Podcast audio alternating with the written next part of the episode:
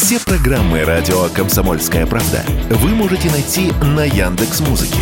Ищите раздел вашей любимой передачи и подписывайтесь, чтобы не пропустить новый выпуск. Радио КП на Яндекс Музыке. Это удобно, просто и всегда интересно. Был бы повод. Здравствуйте, я Михаил Антонов, и эта программа «Был бы повод». 28 ноября на календаре, и рассказ о событиях, которые происходили в этот день, но в разные годы, ждет вас сегодняшняя передача. 1956 год, 28 ноября, в австралийском Мельбурне продолжается Олимпиада. Вторая для советских спортсменов и первая, во время которой начинается бойкот наших выступающих.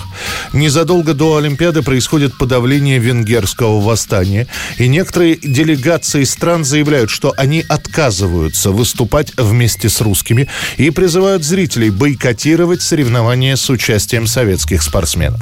Например, Олимпиаду в Мельбурне, как сообщается, из-за русских пропускают представители Испании, Шотландии и Великобритании, а полуфинальный матч между сборными СССР и Венгрии по водному полу так и не был доигран из-за массовой драки. Yeah.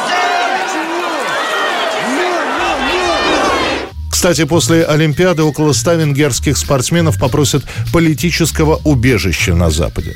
Ну а в этот день, 28 ноября, три победы одержали советские спортсмены-легкоатлеты. В ходьбе на 20 километров наши завоевывают вообще весь пьедестал. Владимир Куц на первом месте в беге на 5000 метров и золото получила также копьеметательница Инесса Яунземе. А все западные газеты облетит история, когда после пятикилометрового забега все соперники Владимира Куца упали после финиша без сил, а он еще пробежал круг почета, приветствуя зрителей. За те два круга, что спортсмены пробегают по стадиону, они уже успевают растянуться. А к финишу доберется редкая цепочка измученных людей – 1971 год, 28 ноября, только-только вышедший из больницы, где лежал с инфарктом самый популярный в стране артист разговорного жанра Аркадий Райкин, начинает вовсю готовиться к своему 60-летнему дню рождения, который будет отмечаться через два дня.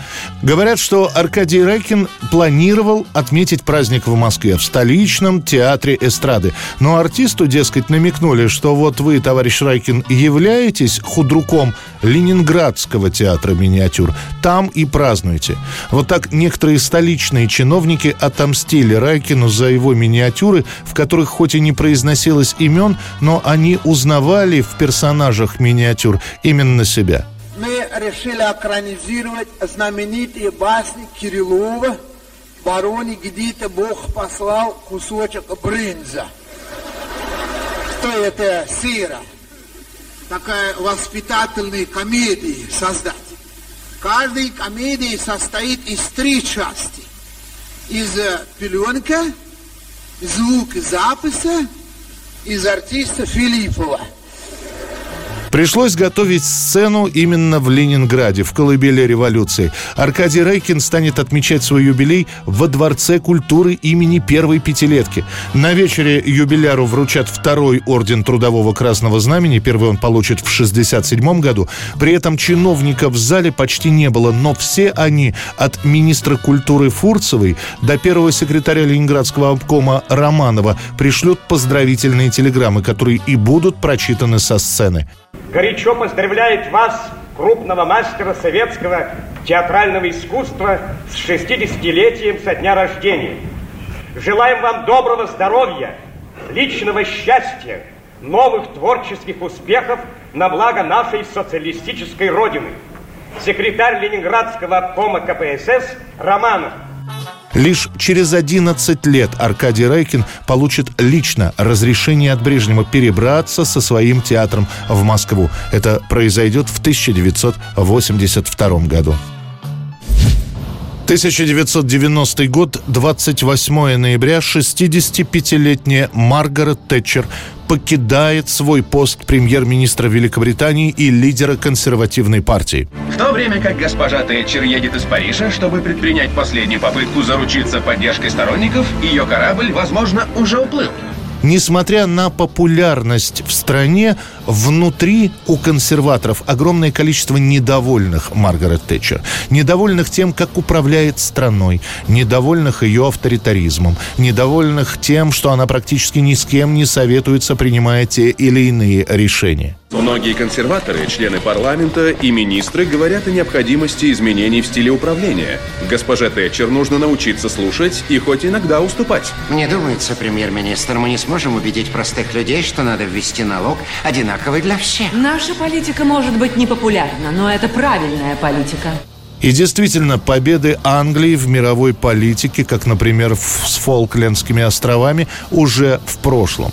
А начало 90-х в Соединенном Королевстве кризис. Госдолг растет, все больше людей в Великобритании на грани бедности. И тем не менее Тэтчер предлагает поднимать цены на продукты, сокращать государственные расходы и вводить новые налоги, прекрасно при этом понимая, чего будут стоить эти непопулярные экономические решения движения.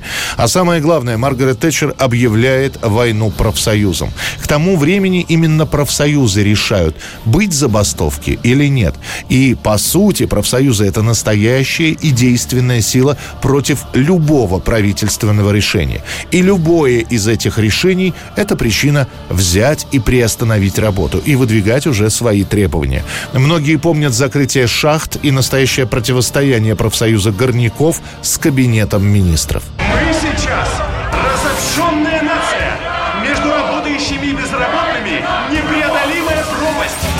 План Тэтчер заключается в том, чтобы расколоть профсоюзное движение. Нерентабельные угольные шахты подлежат закрытию. Мы поддерживаем только эффективные производства.